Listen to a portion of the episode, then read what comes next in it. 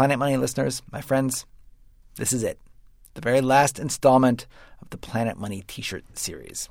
It has been an amazing ride, and I want to thank everybody who's been along on it with us. If you don't know what I'm talking about, you have chosen a very odd podcast to make as your very first one. Just Google Planet Money and T-shirt, and you'll be caught up to speed. But today on the program, on our last installment, one of the most unexpected pleasures of transforming yourself from a small public radio reporting team into a global T-shirt manufacturer, you get to see with your very own eyes something that's largely invisible when you just buy a shirt in the store.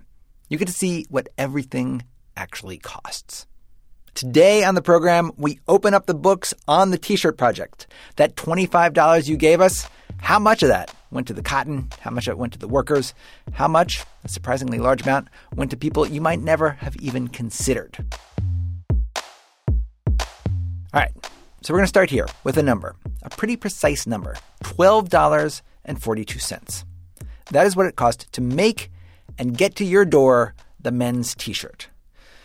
We're focusing on the men's T-shirt. The women's costs were a little harder to sort out, so we're just going to stick with the men's for this podcast. And as far as the men's goes, it costs $12.42 to make it and get it to you. Now, you might be remembering you paid $25 for the shirts. We'll get to what happened to the rest of the money at the end of the podcast. But for most of the time, we're just going to be concentrating on that $12.42. And we've broken that $12.42 into different components. How much of that $12.42 went to the printing, to knitting, to the cotton, all that stuff. And one of the more interesting things we discovered right away is that costs that I initially thought would be quite large are actually pretty small, and other costs that I didn't really think about end up being near the top of the list. For example, the cost of just getting your money. So remember, we raised the money for the T-shirts on Kickstarter, and we had to pay a fee to Kickstarter and another fee to Amazon, who processed everyone's payments. Together, those fees ended up costing $2.25 per shirt, which is a lot. That's almost 4 times the cost of the cotton in the shirt, for example. And more than half of that $2.25 went to Kickstarter. They charge a 5% fee on every successfully funded project. Caitlin and I got one of the founders of Kickstarter, Yancey Strickler, to come into the studio, and we asked him the question we asked everyone involved in the making of our T-shirt. Why does your part cost what it does? Why do you charge 5%? We came up with 5 because it was low and round. That was as advanced. Yes, exactly. There was not an extensive McKinsey study or anything. It was just 5 seems fair. It seemed fair to us. We were sure we could ask for more and no one would blink, but it just seemed right. It seemed fair. Now, for everyone along the chain of making our T-shirt, there are 2 numbers they care most about. The first number, what do they need to charge? Just to stay in business, to keep the lights on, to make that good or service that they're selling. The other number, what can they charge? What are people willing to pay for their good or service? Now, clearly, you want what you can charge to be a lot higher than what you need to charge. And Yancey says he doesn't need to charge 5%. He could stay in business on less, maybe 4%. But it is expensive being Kickstarter. Our biggest expenses, number one is salary. We pay people well because we believe that we should. Number 2 is taxes. Third would be web hosting costs, things like that.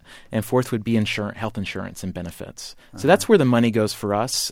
We are a sustainable business. We don't make a ton of money. It's not Bloomberg money. Michael Bloomberg, not Alex Bloomberg. I hope it's not Alex Bloomberg. Might be a little closer to you than Michael. But yeah, so through that, we're able to be a sustainable business. We have 70 employees. We continue to grow. And he says, remember, they only get paid on successfully funded projects. Most projects are not successful. And so that 5% covers all the costs they don't recoup on unsuccessful projects. And he told us one other thing. He said, remember your alternatives. You know, if we went to a bank for the money we needed, for that $690,000, it would have cost us a lot more than 5%. We would have had to pay all the money back for one thing, and plus some interest rate that probably would have been higher than 5%. And a bank would not have told us precisely how many customers we had, precisely where they lived. A bank wouldn't have helped us spread the word about our project. So, in other words, he said, 5% for all that, that's a deal. All right, so Kickstarter and Amazon, that's $2.25 out of the $12.42. Other large expenses, fulfillment, paying the warehouse company to hold onto the shirts and make sure they get sent to the right people. That was $1.79 per shirt. Printing costs, 90 cents per shirt. There was other stuff, the cost of the design, tariffs. That brings us to a grand total of $5.39. And we haven't even gotten to anything that I probably would have started with. For example, our T-shirts are 100% cotton. Cotton has to be a huge part of the overall cost, right? Well, before I answer that question, I have to tell you, for cotton and a lot of other stuff in here, we couldn't get precise numbers. The way we did it, we paid $5.10 per shirt to Jockey, and then Jockey paid their suppliers to make the shirts. Their suppliers paid other suppliers, and those suppliers bought the cotton. No one shares their precise figures with you. So where exactly that $5.10 we paid to Jockey, where exactly that went, we don't know. But Robert Smith and Jess Jang were on Team Cotton for this project, and they interviewed a ton of people who know a lot about this stuff, and they came into the studio to give their best guess. So out of that $12.42 per shirt that we spent, how much of that did we spend on cotton? The raw material cotton. Jess, give it to him. All right. We have it here. All right. I got it right here in my hand. 25, 50, 60 cents. 60 cents per shirt on the cotton. Is what it'll cost you to buy enough cotton to make a T-shirt, yes. 60 cents for the cotton. And it just goes to show you, cotton is a commodity. Bowen Flowers, the cotton farmer we profiled in our series, he is in no position to do what Yancey Strickler says he does. Yancey, remember, says, I could probably charge 4% and survive, but I'm going to hold tight here at 5%. Bowen Flowers could not get away with that. He has to sell at what the world wants to pay. Otherwise, the world will buy from somewhere else. So, continuing our tally, we were at $5.39. We'll add the 60 cents for the cotton, then another 40 cents for the estimated cost of spinning that cotton into yarn. That brings us to $6.39. Next up, shipping. Getting the finished shirts from the factories where they were made in Bangladesh all the way back to the United States. More than 10,000 miles of travel, several weeks at sea. Dave Kestenbaum came up with an estimate for that cost. David Kestenbaum is about to come into this. I see him walking down the hall right now. Oh, here he is. Okay. Hey. Mike. What do you got for us? Shipping. How much did it cost? Here you go.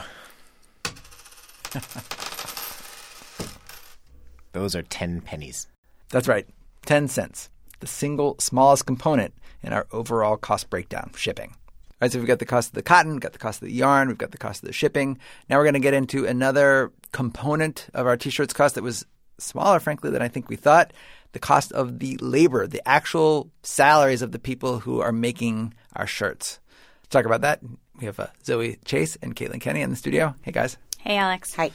You guys went to Bangladesh. You spent a couple weeks there. You interviewed workers who worked on our T-shirt. And this was your big question. How much of what we're paying for our T-shirts is going to you guys? That's right. We went to Bangladesh to see the factory where our T-shirts were made, and we met these two sisters who we spent a lot of time profiling, Shumi and Minu, who have an amazing story that we've already told you. And the question on our minds was, okay, you know, we're spending this money. All you Planet Money listeners out there are spending this money on this T-shirt. How much of that actually makes its way to Shumi and Minu? And to figure that out, you talked to the managers of the factory there. They said that when you take how much they get per shirt from Jockey and you back out the other costs, the cost of the fabric, which includes the cost of the cotton and the spinning, you're left with 50 cents. 50 cents per shirt. That is where the workers who made the shirt live. You know, there's some other things in there. There's overhead. There's profit for Clifton. But mainly it's just the people. And the thing that was so amazing about the part of the story that Zoe and I reported on is there were so many people involved. You know, there were hundreds of women in this factory and men, you know, on every single floor, 32 people working on one shirt. There's just a lot of people involved. So when you think about all those people just crammed into 50 cents, it feels kind of crazy.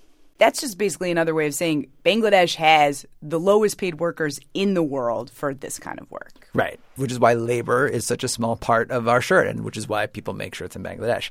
Now, this fact, though, that people in Bangladesh earn basically the lowest wage in the world for doing this kind of work, that fact is not lost on the people of Bangladesh who are doing the work. Indeed. Yeah. In fact, when we were there, it was really dominating the conversation. I mean, lots of what you hear in the U.S. is about safety conditions. Because of the factory collapse at Rana Plaza. Yeah, certainly. But when you ask workers, you know, what's the foremost thing on your mind, a lot of them talk about wages, talk about needing to make more money. And in fact, all this year, there have been stories about strikes and big, huge protests. And very recently, a group of workers burned down the factory where they were working as a form of protest. Nobody was injured. They burned it down while nobody was in there. as a form of protest. Yeah, they're really upset. And they realize, you know, now is sort of their moment in the wake of this terrible tragedy that happened earlier this year. The world is paying attention. You know, there's been lots of work to change the laws there, to make more unions and make unions more powerful. And so there's been this huge push to increase the minimum wage. And in fact, just a couple months after we got back, they came out, the Government Wage Board came out with this new number and said, we're going to basically almost double the minimum wage. When we were there, it was $39 a month. Now, the workers at our factory made a little more than that. But for the whole country, the national minimum wage for garment work was $39. And just as of December 1st, it's going up to $68 a month. Right. The workers who worked in our factory, they made $80 a month. So this is a minimum wage. Not everybody in the country makes this wage. Right. But the whole pay scale is going to rise. So we think that the wages of the sisters that we profiled, we think that they're going to go up and that the wages of all the workers who work in the garment industry are going to go up. We just don't know what that's going to mean, though, for the companies that are making the garments in Bangladesh. Okay, so there was this big, huge push from basically a year or two, right, where people were fighting about what the minimum wage should be. You had workers on the one side, management on the other. And they finally came to this agreement to raise the wage. You had talked to both sides. What did they tell you about how it felt? Both sides were unhappy with this number. From the workers' point of view, it was a lot less than they wanted. The government's union leaders had gotten together and they had come up with this figure of about $104 a month. And the way they actually did this was pretty impressive. You know, I went through the numbers with one of the union representatives and they basically broke down, okay, here's how much the average worker spends on rent. Here's how much they spend on getting to work. Here's how much food they need to meet this minimum amount of calories they have to live. Right. And a minimum amount of calories, that was part of like their breakdown where they were actually showing how they came up with this 104 number, right. They were like, this much to get the minimum calorie required. Right. This much for rice. You need this much for dal. This much for these other ingredients that they basically need to live on. And they didn't even include, like, the phone for the workers in that. I mean, it was really the most basic necessities is what they were looking at. And that's basically, you know, putting aside the fact that, as we've talked about before, a lot of these workers in Bangladesh, not only are they supporting themselves, but they're supporting big, large family networks. But this is like, if they took one person, the bare minimum they said they needed to live on was 104. But they didn't get that. They got $68 a month. Sirajul Islam Roni was on the government's wage board, and he represented the workers. We are not overly happy about it, but we're fine with it. With this rise, maybe their situation will improve a little bit, but not much. It won't be a really meaningful improvement. But $68 a month, the factory owners do not consider that a win. They are really, really nervous about the new wage also. Like this woman, Rubana Hoop, that we talked to, who runs a bunch of garment factories. They make like sweaters and blazers and stuff like that.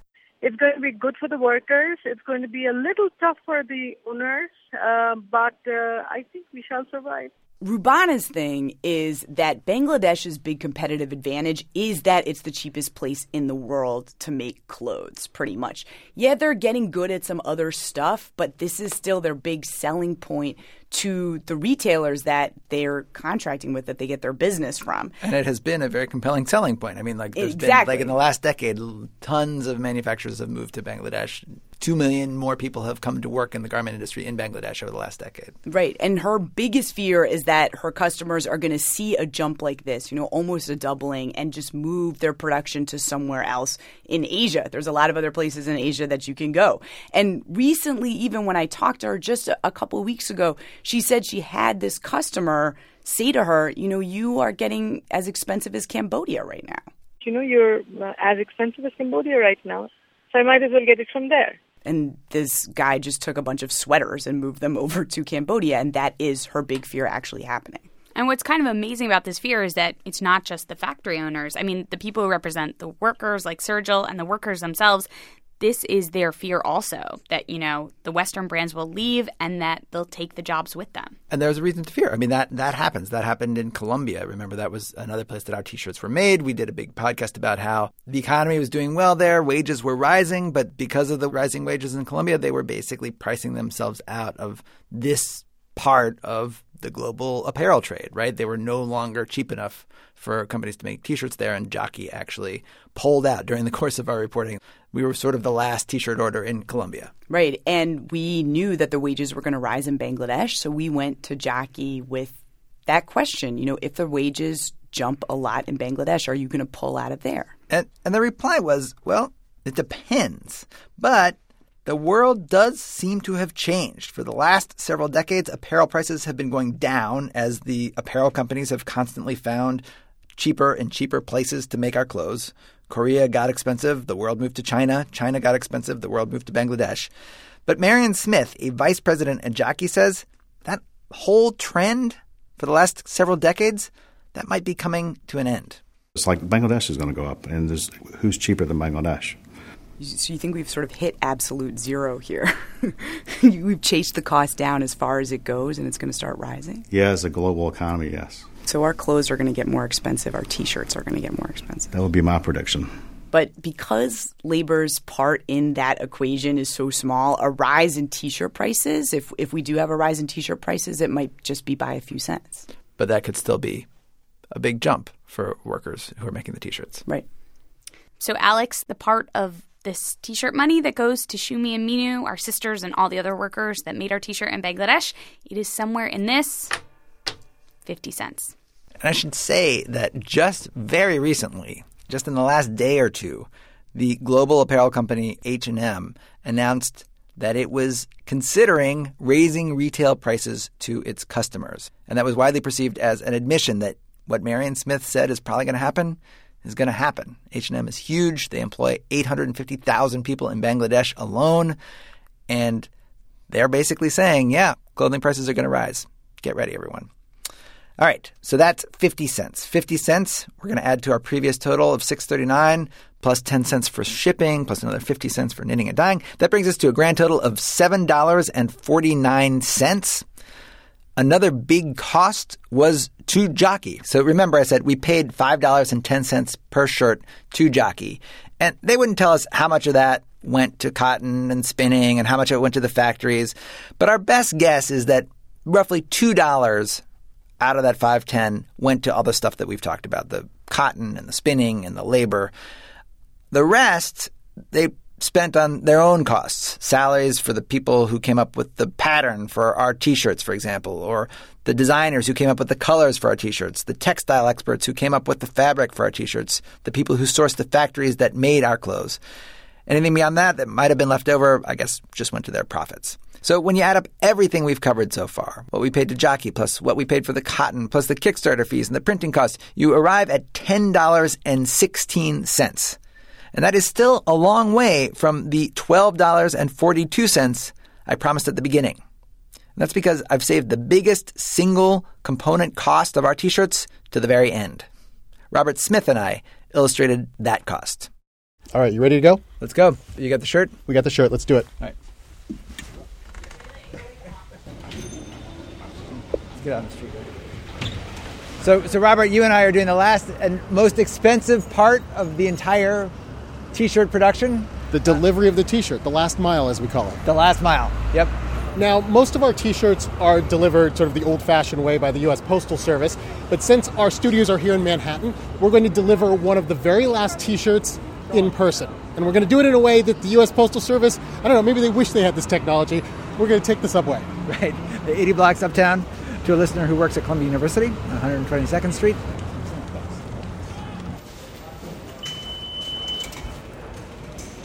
Grab the express train.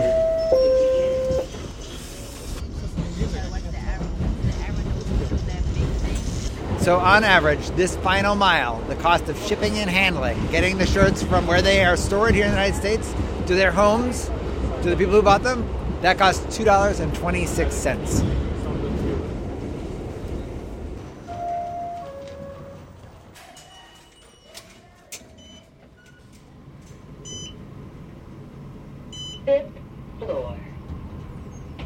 Hi, we're looking for Ryan Hagen. Hi. Ryan Hagen? Hi, how are you? Good, how are you? Good. We have a delivery for you. Oh, this is awesome. There you go. Cool, thank you so much. I've been expecting this. Yes, I'm sure you have. Thanks very much, I appreciate it. It's been a long wait, huh? It's been longer than I can even remember. Yeah.